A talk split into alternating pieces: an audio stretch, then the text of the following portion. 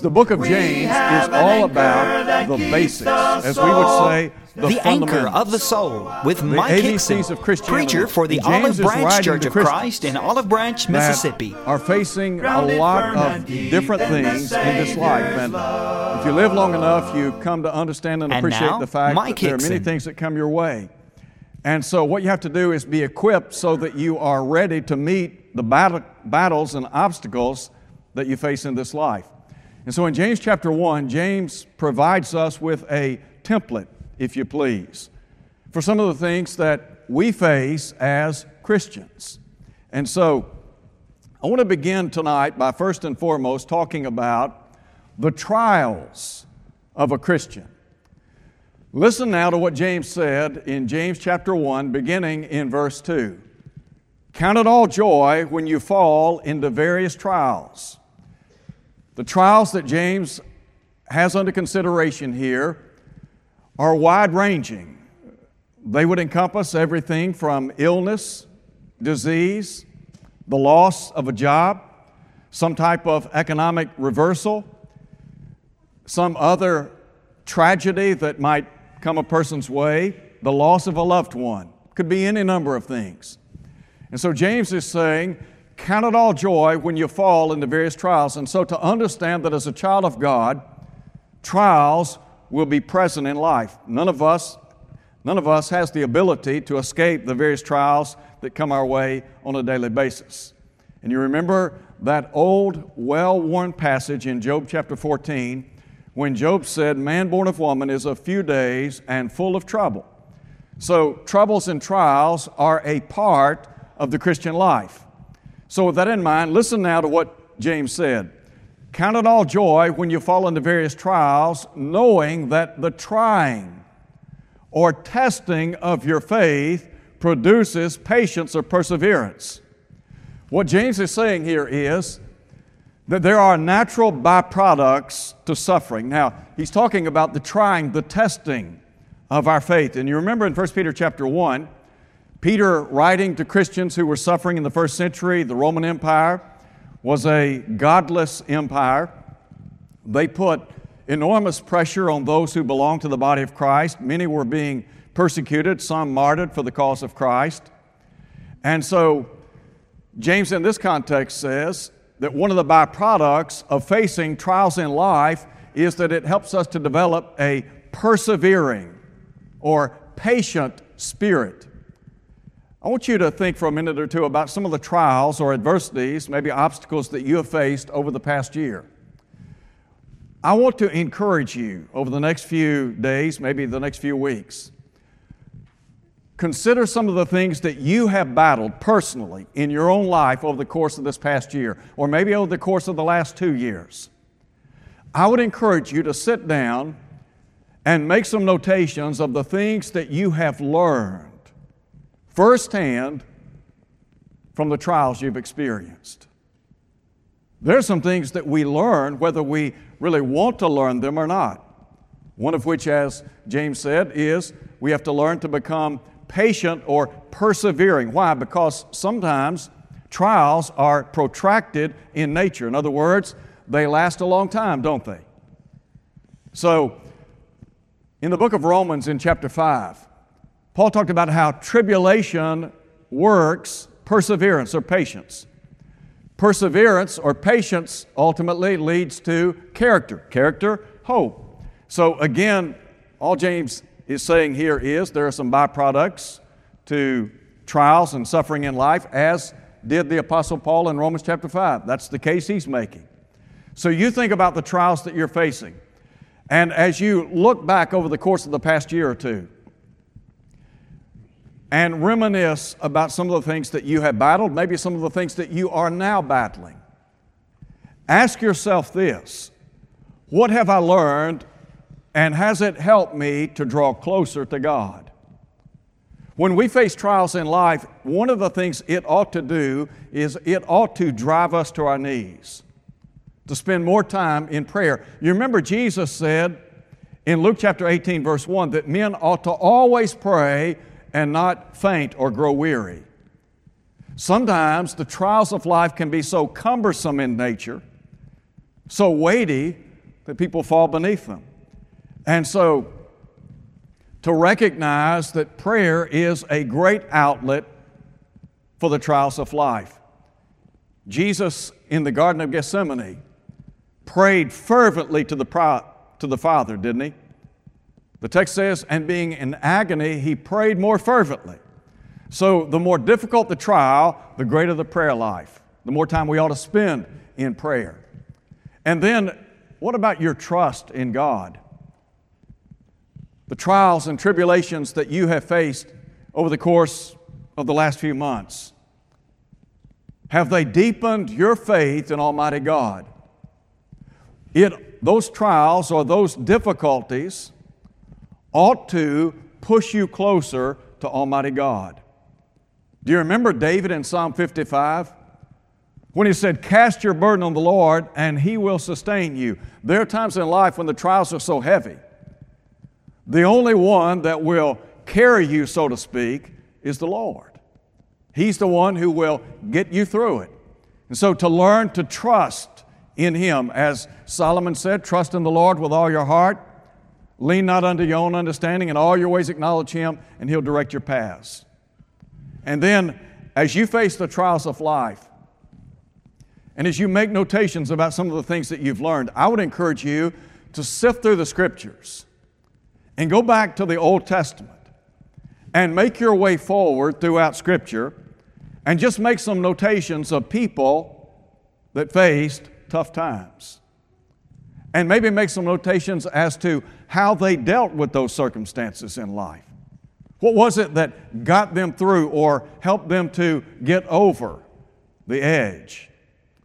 Those are some things that I believe will benefit us in the long run. Now, James said, in connection with this, if any man lacks wisdom, let him ask of God. Let me just pause there for a minute. Since contextually this is linked to the trials of life. Somebody might say, well, why would wisdom be necessary in facing trials? Knowledge is the assembly or the assimilation of facts and information, data. Wisdom is knowing how to use the knowledge that we possess. So when we face trials and difficulties in life, it would only stand to reason that we would go to God and ask for wisdom so that He might help us or He might help us navigate our way through these difficulties. Again, you remember what Solomon said trust in the Lord with all your heart, lean not unto your own understanding in all your ways. In all your ways, acknowledge Him, and He'll direct your paths. Sometimes the waters can get very choppy in life, and there are things that come our way that Maybe we don't necessarily know how we're going to get through them. Well, pray to God and ask God for wisdom that He might help get you through these difficulties in life. Now, there's a second thing I want to share with you, and we don't, we don't have a lot of time, and so we're just making kind of a sweeping overview here. The second thing has to do with the temptations of a Christian. The temptations of a Christian.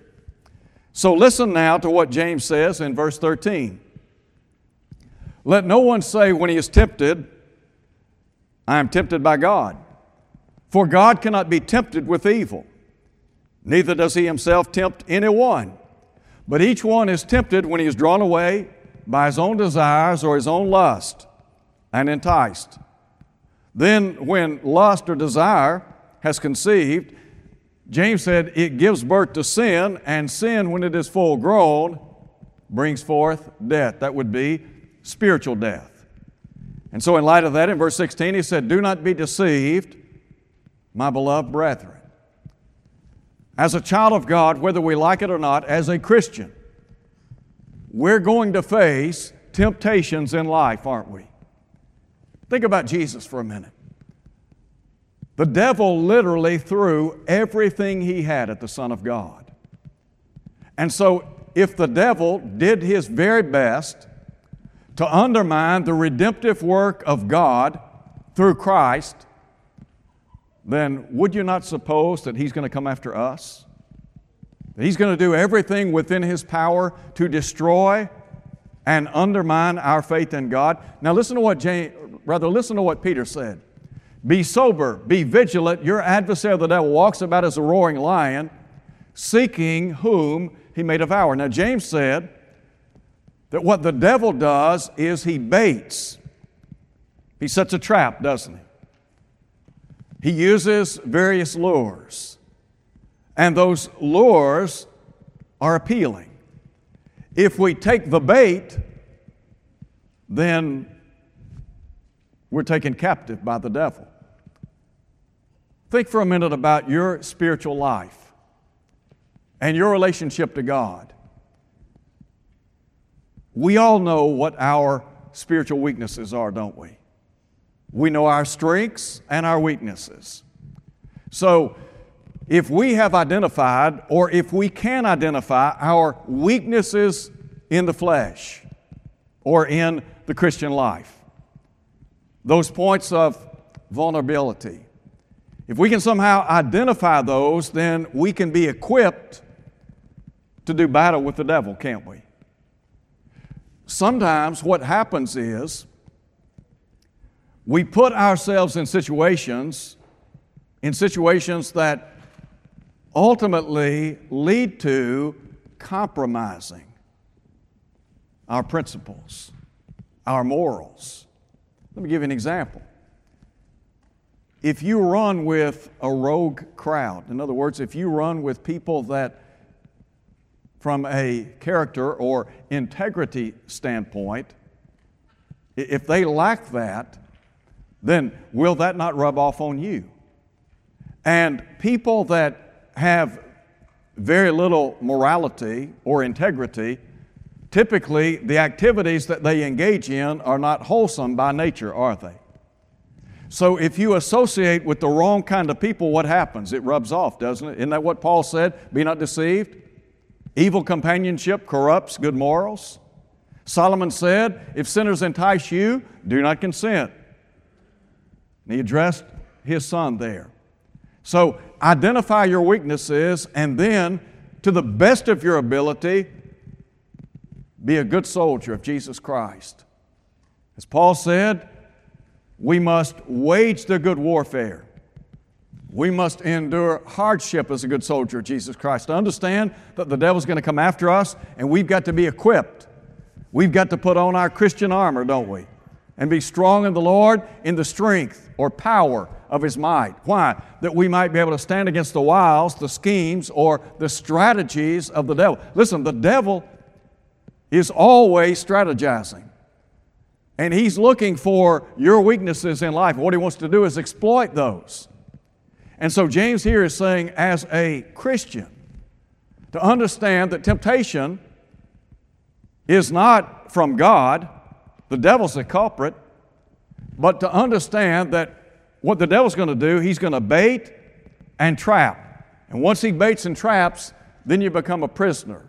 You become a servant of that way of life. There's a third thing I want to share with you, and that has to do with the thankfulness of a Christian. The trials of a Christian, the temptations of a Christian, and the thankfulness of a Christian. Now, listen to what James says in verse 17 Every good gift and every perfect gift is from above and comes down from the Father of lights with whom there is no variation or shadow of turning. How often have you thought in your own life about the goodness of God? About how, about how good God has been to you personally? Haven't we all been the benefactors of the graciousness and the kindness of Almighty God? The psalmist said, Blessed be the Lord who daily loads us with benefits or blessings. Paul, in writing to the church at Thessalonica, would say, In everything give thanks. This is the will of God in Christ Jesus. Sadly, there are many people in our world today who lack gratitude. They don't have an attitude of gratitude toward God. And so, as a Christian, as a child of God, we ought to be eternally grateful for all the many blessings that He lavishes upon us. Many of us, we have been blessed physically and mentally, haven't we? God has blessed us immeasurably with good health. And then add to that the material blessings that we enjoy. You look around in the world today and you think about some of the third world countries, the plight of those people. I think I mentioned some time back in Jamaica, the average annual income is about $5,000. Can you imagine the poverty of some of those people? And listen, they don't have a government welfare system down there.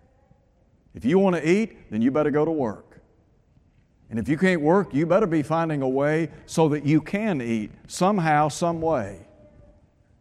We are immeasurably blessed in this country. And many times we fail to, to acknowledge that to Almighty God.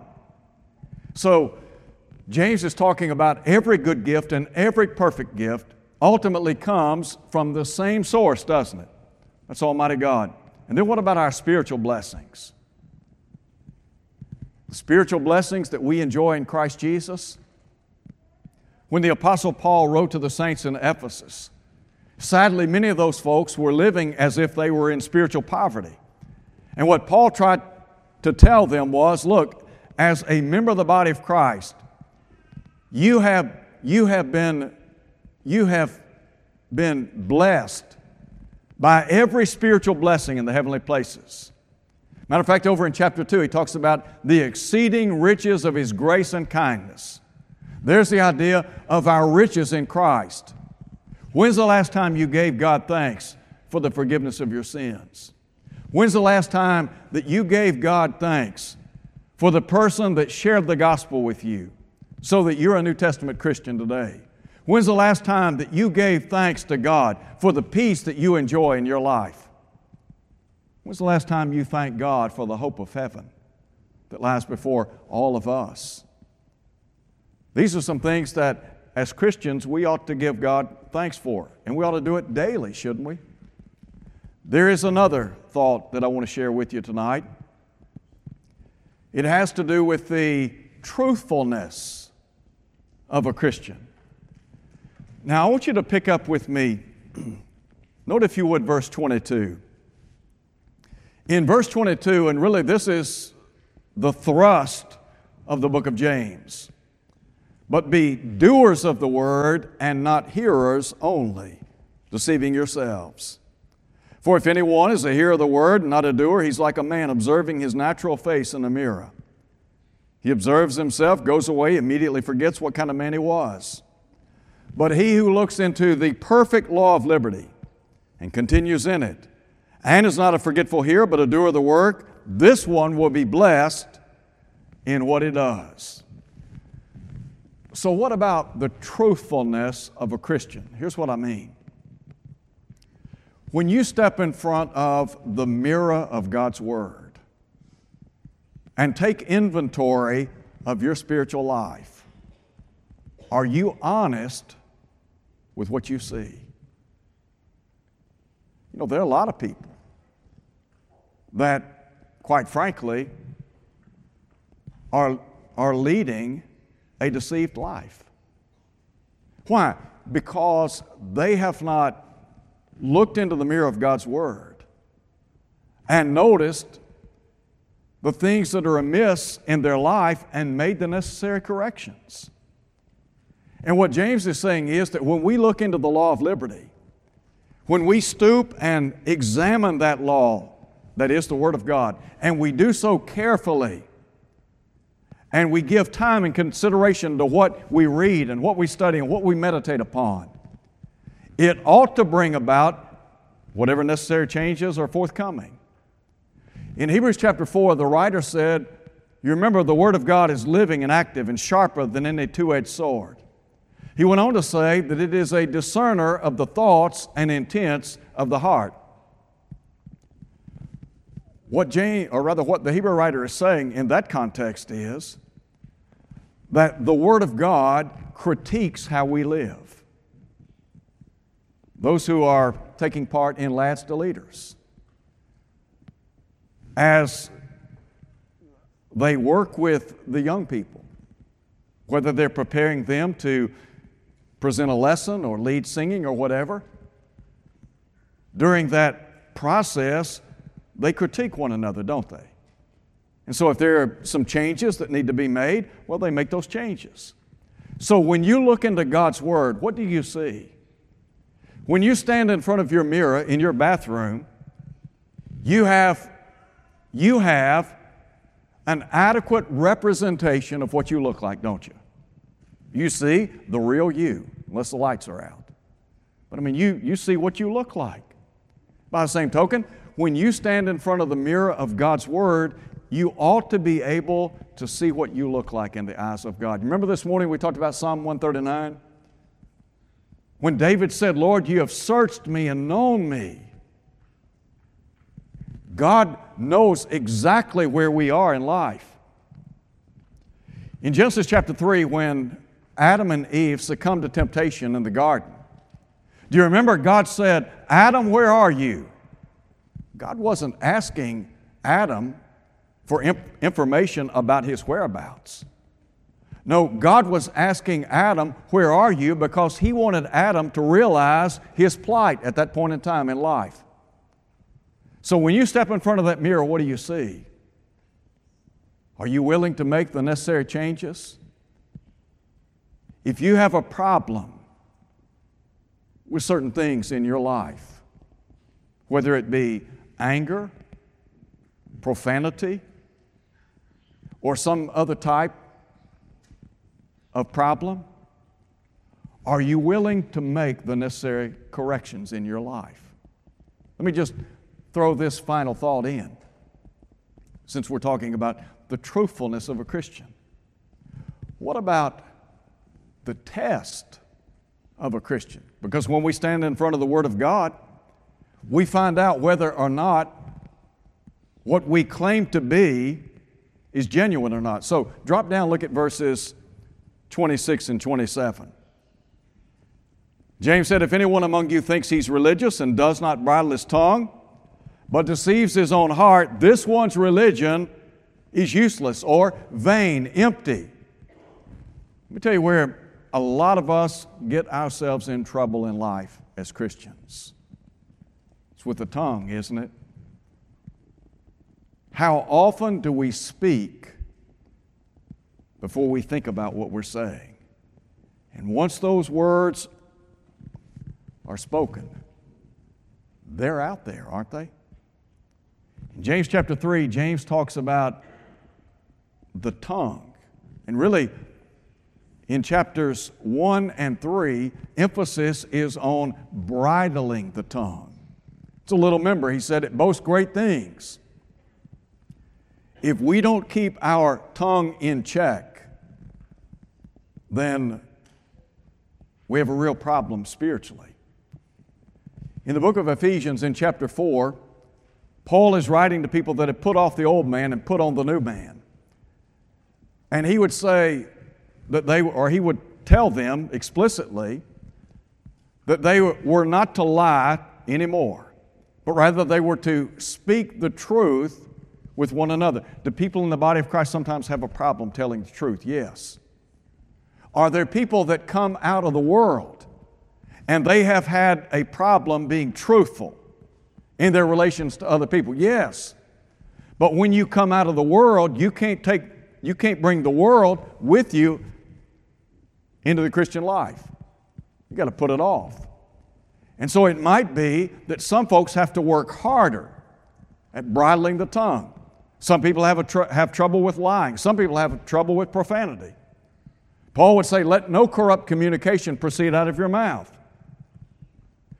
If you stand before the mirror of God's Word and you have trouble telling the truth or gossiping or you use profanity and you don't try to make the necessary corrections, then you fail the test, don't you, as a Christian? James said, If anyone thinks he's religious but does not bridle his tongue, he said, This one's religion is useless. Learning to put a governor on the tongue. Sometimes in the world, people who drive for trucking companies. They'll drive for a company and they put a governor on the engine because they don't want them to exceed the speed limit. Well, sometimes we need a governor on the mouth, on the tongue. And then note this in verse 27 Pure and undefiled religion before God and the Father is this to visit orphans and widows in their trouble, and to keep oneself unspotted from the world. Those of you who contributed to Pinevale, you did so so that you might fulfill the will of Almighty God. You say, well, in what way? Well, you're rendering aid to those who are orphaned, those who don't have a mother or father, those who don't have biological parents. So you're doing a great service. And here James said that we're not only to render aid to those who are orphaned, but also widows. Are there widows who don't have family members? They don't have someone helping them and caring for them. Well, in the first century they did. And you, read, you can read 1 Thessalonians chapter 5, there was some criterion that had to be met and if they met that criterion, the church would step in and help them. But if they had family members that could help, then they needed to help them. By the same token, James is saying, as a child of God, genuine religion is benevolent. As Paul would say, as we have opportunity, let us do good unto all men, especially those who are of the household of faith. And then he said that we are to keep ourselves unspotted from the world. When you stand in front of the mirror, do you see the world? in your life? Do you see somebody that acts like the world, dresses like the world, talks like the world, lives like the world? If that's what you see when you step in front of the mirror, are you truthful? Are you trying to purge the world from your life? James said we're not to be spotted by the world. And let me tell you what, it doesn't take long to identify somebody who is a member of the body of Christ who is in the world, does it? You tell it. Just listen to them. Just watch how they behave. See how devoted they are to the cause of Christ. Those are some earmarks that'll help. There's a final thought the triumph of a Christian. Look again, James chapter 1. Listen to what he says in verse 12. Blessed is the man who endures temptation, for when he has been proved, you remember Peter talked about the trying of your faith being more precious than gold that perishes, though it's tried by fire. Our faith will literally be tried by fire in many respects. And what James is saying is blessings reside on those whose faith is tried but overcome. So here it is Blessed is the man who endures temptation. When he has been proved, he'll receive the crown of life which the Lord has promised to those who love him. James is saying that to those of us who are trying to live the Christian life, who are trying to do our best day in and day out, are we perfect? Absolutely not. But we're making an effort. We're doing our best day in, day out. He's saying, when we overcome those obstacles of life, the trials, the temptations of life, when we stand in the face of trial and temptation, then ultimately we have the hope of that crown of life, the Stephanos, the victor's crown. One day you're going to stand before God. Prayerfully, when you stand before God, He will not only own you, but He'll crown you. You'll receive that victor's crown.